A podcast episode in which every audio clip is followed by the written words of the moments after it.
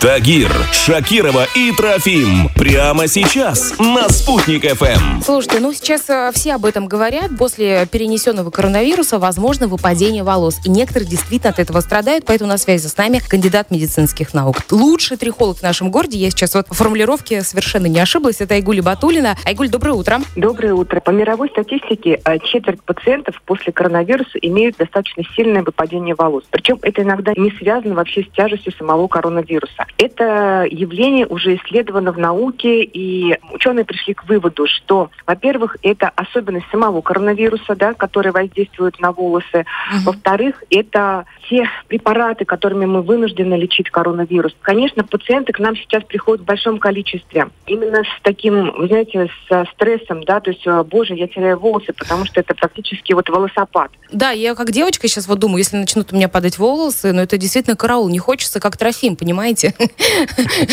Трофим, не обижайся, но серьезно. Есть хорошая новость, есть хорошая новость, то, что диффузное реактивное выпадение волос, оно, конечно, останавливается, да, то есть его можно остановить, волосы потом восстановятся, но, понимаете, мы теряем а, плотные, хорошие, уже отросшие волосы, а растут-то новые, маленькие, то есть они будут расти достаточно долго, поэтому, конечно, мы рекомендуем всегда стимулировать эти волосы, восстанавливать специальными лосьонами. Это должны быть витаминные лосьоны, то есть на основе костеина с мягкими стимуляторами. Просто для этого требуется время. И, конечно же, чем раньше начато лечение, даже превентивное лечение сейчас предлагают, то есть если вы переболели коронавирусом, то, в общем-то, сразу надо пользоваться вот этим этими лосьонами и правильным уходом за кожей головы. И, в общем-то говоря, мы ориентируем на то, что в течение полугода, 9 месяцев вот волос будет постепенно восстанавливаться для того, чтобы хоть как-то вот объем прически был восстановлен. Есть еще один момент, тоже по мировой статистике, вот за этот год увеличилось количество а, очаговых аллопеций даже у тех пациентов, которые